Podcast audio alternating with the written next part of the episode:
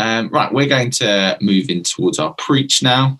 Those of you who've been around Life Church for a while will know that we would love to build a multicultural church. We are part of a church that's in a multicultural city, and we want to build a church that is reflective of God's kingdom and of our city. Um, and that's a real dream of ours, a vision of ours. But it's something that we know that as a church, we're not experts at. We don't know everything there is to know about building a multicultural church. And that we know that we can learn from others. So we've started to do that. Um, we started to do that with a church from uh, Chafford Hundred, part of Relational Mission, the group of churches that we're a part of. Started to just build that link, um, started to learn from them. Um, and as part of this, um, one of their leaders, uh, Tope, will be coming to visit us regularly over the coming months. Uh, going to be preaching to us over the coming months. Um, and today is the first time. Um, so it's really exciting um, to have him with us, really exciting to be able to learn from others. Um, we're going to watch a short interview with him first, um, and then he's going to carry on our series in Revelation. So both will be really exciting. So over to Fountain. Well, good morning, Life Church. It's great to be with you on Zoom. Today, I've got the privilege of interviewing Tope. Tope is going to be uh, preaching to us this morning, opening up the book of Revelation. And uh, we've invited him especially to come and preach this morning, but also more regularly at Life Church as a result of uh, our quest to learn how to grow in being a multicultural church, uh, as well as helping to facilitate growing multicultural leaders. Uh, we reached out for some help to the uh, community church in Chafford Hundred. Uh, David Barham, who leads the team there, has been a good friend of ours uh, for quite a number of years, and uh, he recommended Tope to us. He's part of David's eldership team to help us to come alongside, to coach us, but also to come and regularly preach so we can learn from his experience. So we thought this morning we'll do a quick interview with him just to introduce him to the church so you get to know him a little bit better. So Tope, it's great to have you with us. Uh, perhaps you can explain to us a little bit like what life looks like for you day to day, uh, and uh, hear a bit more uh, um, who you are, what your family's like. Great, yeah, thank you. Yeah, good morning, Life Church. It's great to be here. Um, so uh, I'm Tope Olukemi. I'm an elder at Community Church. Um, so Community Church, it's one church over four sites. We have um, the our biggest site at Chafford Hundred um, another site at Chadwell St Mary, another one at Basildon, and one in South Ockendon where I live. So I kind of oversee the South Ockendon site. So it's a relatively small um, church. Uh, we have maybe 35 to 40 people on a Sunday, and I look after that. Uh, I'm married to Ade. We have three boys. Our oldest is Titobi, who's 14. Our second is Titomi, he's 12, and our little one is Toba, and he's nine years old. Uh, I work um, for, for, for, I have another, I have a day job, I guess, um, uh, Monday to Thursday, where I work as a software developer in, in a bank. And on Fridays, I um, spend some time doing church stuff, but I also help my wife. Um, she runs an e commerce business selling health and beauty products online. And so Fridays, you usually find me in the warehouse, um, either helping with the picking and packing or maybe doing a bit of DIY work. Uh, great. Well, thanks so much, Tope. What what are some things that you get excited about that you're passionate about, Tope? Um, I guess in, for for me, in terms of ministry, I'm really passionate about um, teaching. Passionate about teaching the Word of God. You know, I just feel that there is so much in God's Word that we as believers will find can just find liberating that will just set us free to live the life that God has called us to live. And I just really like getting into that, um, expounding that, expanding on that, and just, yeah, just teaching people the word of God. Um, I enjoy preaching. It's just something that I love because I just feel it's so, it's so it's empowering and it's really liberating. Mm, brilliant. Well, we look forward to you opening up the next installment of Revelation uh, in just a few minutes. Um, uh, just a last question when you're uh, not working at the software company or helping your wife uh, or being involved uh, with the church, uh, what other hobbies do you have, things that you love to do? Well, I, I, I don't really have maybe a, any particular hobbies as such. I guess it's just getting in, doing stuff with my children. So maybe I have a middle, middle son likes playing chess so play chess with him. Sometimes it's doing the Lego stuff. You know, just I guess doing the different things that boys love doing. Um, I am I do like football. I don't get to maybe watch it as much these days, but I'm a Liverpool fan, and uh, it was really good uh, to win the title last season. I don't know if I've put some people off now by saying I'm a Liverpool fan, but well, there you have it. That's who I am. And I make no apologies for that. Brilliant. Well, I think we were doing great up to that point. I'm sure there's a few people that will uh, uh, switch to another channel now, but uh, we, we'll, we'll, live with that. Don't worry. Uh, it's great to have you with us, Tope, and uh, great to um, uh, hear a bit more of your background. And we look forward to have you with us today and in the new year more regularly as well. So a big warm Life Church welcome. It's um, great to be with you this morning, and it's a great privilege to be able to share with you from the Word of God. I'm going to be continuing the series that you've been doing um, over the past few weeks from the book of Revelation. I'm going to be looking specifically at um, chapter 19 and chapter 20, um, starting at verse 6 from chapter 19. And I just really believe that there is something that God wants to say to us, speak to us today um, as His body, as His church. And yeah, I, I'm excited, and I hope you are too. It's always exciting to get into God's Word. So I'm going to pray now and after I finish praying, we're going to dive straight into the Word of God. Heavenly Father, we just want to thank you and bless you for today. Thank you, Father, for this wonderful opportunity that we have to get into your Word, mighty God. And I just really pray that, Father, you will speak to each one of us today through your Word. I pray you will speak through me, Lord, to your people, Lord. I pray that the word will bring encouragement where necessary. I pray that it will bring correction where necessary.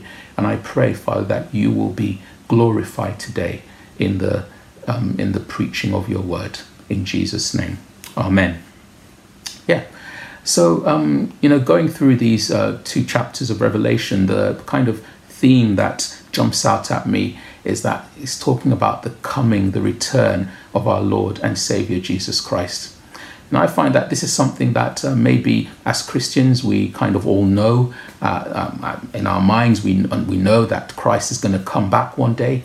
But I want to ask a question how many of us are eagerly looking forward to the return, to the second coming of our Lord and Savior Jesus Christ?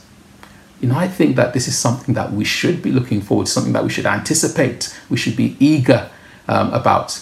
Um, Paul, eh, in one of his letters, he prays the prayer, he says, Maranatha, and that means, Come quickly, Lord Jesus. You know, is that our heart's desire? Is that our prayer that, Lord Jesus, come quickly? Or are we just so caught up in the affairs of life? Are we just so caught up in just the stuff going on in life that it's actually not at the forefront of our minds? It's not something that we really think about the return, the second coming of Jesus Christ.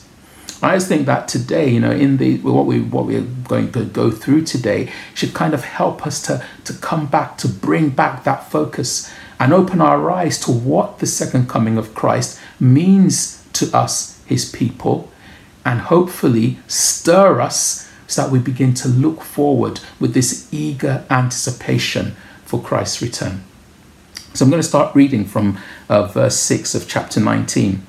Uh, it says, Then I heard something like the voice of a vast multitude, like the sound of cascading waters, and like the rumbling of loud thunder, saying, Hallelujah! because our Lord God the Almighty reigns. Let us be glad, rejoice, and give him glory, because the marriage of the Lamb has come, and his bride has prepared herself. She was given fine linen to wear, bright and pure, for the fine linen represents the righteous acts of the saints. Then he said to me, Write, Blessed are those invited to the marriage feast of the Lamb. He also said to me, These words of God are true. Then I fell at his feet to worship him, but he said to me, Don't do that. I'm your fellow servant with you and your brothers and sisters who hold firmly to the testimony of Jesus. Worship God because the testimony of Jesus is the spirit of prophecy. So here we kind of we see the first thing that the second coming of Christ, the first thing that it means. and the first thing that it means is the wedding, the marriage of the Lamb, our Lord and Savior Jesus Christ, with his bride, which is us, the church. And uh, that's something that I find um, that that's something to look forward to the day when finally I will be united with my Lord and Savior Jesus Christ physically. You know, the day when I'll be able to know Him even as I am known. the day when the church, when I, with my brothers and sisters, where we're going to have this wonderful wedding feast, where we're going to be with Christ in his kingdom. And I think that's something that we need to look forward to. And there's some important things that you know come out from here. You know, the first thing is that the bride says the bride has prepared herself. So the bride is prepared, ready for this marriage. And that's encouraging because sometimes you probably look at the church, you look at the body, both locally, you look at the body um, globally, and there are things that maybe discourage you, things that weigh you down, you know, things that you'd rather are not happening in the church. Maybe even look at your life and you feel that there's stuff going on in your life that you'd rather not um, be happening, you'd rather not what's going on in your life. You feel sometimes that, am I ready? Am I prepared? Am I worthy enough, you know, for for, for Christ, for what He's called me to. And the what the, the reassurance that we have here, it says the bride has prepared herself. So the bride, the church, you and I, we have prepared ourselves. Which means that on the day of the wedding feast, we will be ready. Yes, we go through stuff, we go through trials, we go through tribulations, we go through testings. Yes, sometimes we do things that we'd rather we had not done, but on that day, we will be ready, we will be prepared. And that's God constantly just working through us, the Holy Spirit working through us to get us to that point where we are ready and prepared for our Lord and Savior Jesus Christ. And this is Christ at work. Um, looking at Ephesians chapter 5, that talks about this. It talks about how Christ loved the church and gave himself for her to make her holy, cleansing her with the washing of water by the word. And he did this to present the church to himself in splendor, without spot or wrinkle or anything like that, but holy and blameless.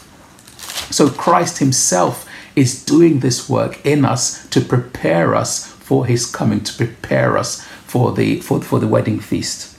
And says she was given fine linen to wear, bright and pure so Christ himself gives us the clothing, he gives us the wedding garments. But then at the same time, it says the linen represents the righteous acts of the saints. So it's those righteous acts that we do through the power of the Holy Spirit that is represented by this linen. That's what we wear, that's what adorns the bride, adorns the church on that day. So I want to encourage you again that those good things, the righteous acts, the righteous deeds that you're doing, keep on doing them because that's those are the things that are going to be exposed, shown to the shown to, to creation, shown to, to the heavens on that day. You know, the righteous acts of God's people on full display at the wedding feast of the Lamb. And there is a cast iron guarantee that this is going to happen. Why? Because the angel says, These words of God are true. So there's a reassurance there because God is true. He is truth that these things is declared that one day the physical union of God, of the Lamb and his bride, the church, is guaranteed to happen. And because it's the truth, it should outweigh our fears and the reluctance that we have sometimes in the world to do the things that Christ has called us to do. Because we do them in anticipation of what's going to happen in the future.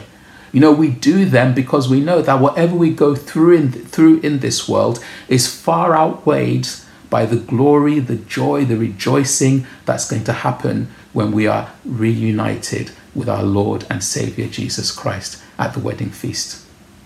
So that's one thing that the coming of Christ means. It's, it means that He's coming to take His bride, coming to be wedded, to be joined to His bride, the church. But the second thing that, um, that, that this means is that, that the coming of Christ means is that it means the final destruction of all evil. And we see that in the, the, the latter part of chapter 19 and also in chapter 20. Because what we see there is this unholy trinity of the beast, the false prophet, and the dragon Satan finally being destroyed once and for all. And now Christ in the wedding comes is in the form of the lamb. This is the one who sacrificed himself, gave himself for his bride, for the church. But in this second um, kind of part, this second aspect, we see Christ as the champion. We see him almost as this, this, this white knight riding in on a horse to destroy his enemies, destroy those who have been persecuting his bride, persecuting his people. From verse 11 of chapter 19 Then I saw heaven opened, and there was a white horse. Its rider is called Faithful and True, and he judges and makes war with justice. Our Lord and Savior Jesus Christ coming to judge coming to make war in justice. And it talks about his names, um, faithful and true, the word of God, the King of kings, and the Lord of lords. And as Christ comes, we see that the, the beast and the, uh, the false prophet come with the kings of the world, the armies, to array, to, to, do, to wage war against Christ. Now, at this point, um, you probably expect that John might spend a few chapters describing the battle but the fact is that there really is no battle. You know, almost as soon as it starts, it's all over. Because nothing, no one can stand against the supremacy of our Lord and Savior Jesus Christ. And so the beast and the false prophet, we see that um, they're, they're captured, they're taken prisoner, and then both of them are thrown into the lake of fire. And then the rest of the people that have come, the armies, they're destroyed, they're killed with the sword that came from the mouth of the rider on the horse. So, victory over the beast, victory over the false prophet. But it doesn't stop there, because in chapter 20 we see that um, that, that, that final foe, uh, the devil, Satan, that great deceiver, you know, he also meets his downfall. He says, Then I saw an angel coming down from heaven, holding the key to the abyss and a great chain in his hand. He seized the dragon, that ancient serpent who is the devil, and bound him for a thousand years. He threw him into the abyss, closed it, and put a seal on it so that he would no longer deceive the nations until the thousand years were completed. After that, he must be released for a short time. And then uh, we see this vision of the saints reigning with Christ. But then looking at the devil's final destruction, says, When the thousand years are completed, Satan will be released from his prison and will go out to deceive the nations at the four corners of the earth, Gog and Magog, to gather them for battle. Their number is like the sand of the sea. They came up across the breadth of the earth and surrounded the encampment of the saints, the beloved city. Then fire came down from heaven and consumed them. The devil who deceived them was thrown into the lake of fire and sulfur, where the beast and the false prophet are, and they will be tormented day and night forever and ever. So here we see in very very vivid terms how the devil also ends up meeting his own destruction. And I think the important for me, the, the what kind of strikes out to me here is that even then, similar to the to the um, defeat of the beast and the false prophet, again, you know, you see this number, huge number of people coming together with the devil to, to wage war against the saints and how the battle again is over almost as soon as it starts because fire comes down from heaven, consumes all of these armies, and the devil is thrown into the lake of fire with the beast and the false prophet. Now, a few things I just want to draw out from here is that God wins, He keeps on winning, Jesus keeps on winning, and so we, God's people, have to keep on going. You know, there's first of all the guarantee of the victory of the gospel. Because it says that Satan is put captured for a thousand years, he's bound for a thousand years so that he can no longer deceive nations. And that means that there's a period, and I think, I believe we're in that period now, where the gospel has the power to overturn the deceit of Satan. Because he's been held bound. When Christ came, died on the cross, Satan was bound. Then Christ tells us to go out and to make disciples of all nations, baptize them in the name of the Father and Son the Holy Spirit, to go out and share the good news. And we go out in faith because we know that there is victory in the gospel. Know, the second thing from here is the guarantee of Satan's defeat. So he's bound, he's sealed in now, but in that great last battle, he will finally be defeated. And the third thing is the assurance, the future that we have with our Lord and Savior Jesus Christ. And you kind of see that in the in the middle bit of chapter 20 where it says, Then I saw thrones and people seated them who were given authority to judge. I also saw the souls of those who had been beheaded because of their testimony about Jesus and because of the word of God, who had not worshipped the image or his beast, who had not accepted his mark or, or on their foreheads. They came to life and reigned with Christ for a thousand years. So there's this assurance that, you know, our future with Christ, that we are going to reign with him as this kingdom of priests. You know, Peter calls us this um, this royal priesthood, this holy nation, and kind of see the fulfillment of that, you know, here in the book of Revelation. So I want to encourage us, you know, from this this morning that there is so much to look forward to about the coming of our Lord and Savior Jesus Christ. You know, firstly, we look forward to the fact that we will be united with Him, physically united with Him at the wedding feast of the Lamb. And the second thing to look forward to is that His enemies, our enemies, will finally be defeated. I guess the third thing to look forward to is that, you know, at that second coming, it means that we are going to be with Him and reign with Him for all eternity. And I just think there's just so much there that sometimes, you know, I, I wonder even about myself. Why am I not so, why am I not much more eager to see my Lord and Savior Jesus Christ to return? Because when He returns, I mean, all these things that we've kind of been struggling with, battling with, it all, it all, it all ends. You know, we're with Him uh, once and for all, with Him for eternity and the one who has waged war against us, waged war against our, our brothers and sisters, persecuted the body, his end, his destruction will finally come. So I want to just encourage us, you know, from this this morning. You know, God rules. Jesus wins. Jesus has the victory. And because of that, we need to keep on going. You know, let's not get despondent. It's very easy to get despondent when you see everything that's going on around. Even now with the pandemics, it's easy to get discouraged, to get despondent. You know, when is all of this going to end? But we do know that one day it will all end when Jesus Christ comes again. But until then, we don't sit back and just um, kind of sit on our hands and say, well, I'm not going to do anything until Christ comes to, to bring the victory. No, because even now, you know, we can begin to, to walk in, in that victory. We can begin to experience that victory in our lives. You know, John, um, he says this, talking, he, he says this, talking about what we have in Christ in First John chapter 3.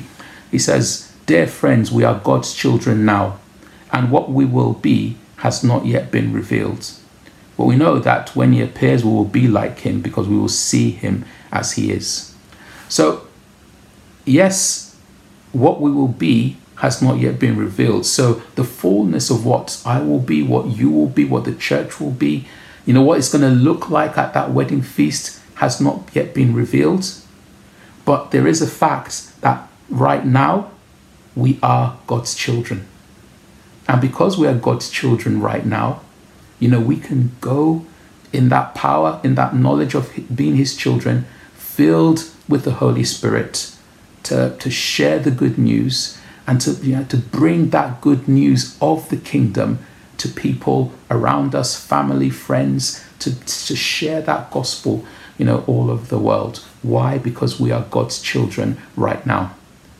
So there, there is this tension that yes, on one hand, um, we can we are living in the now. We see some of the kingdom at work, and um, kind of we see the reality of some of the kingdom now.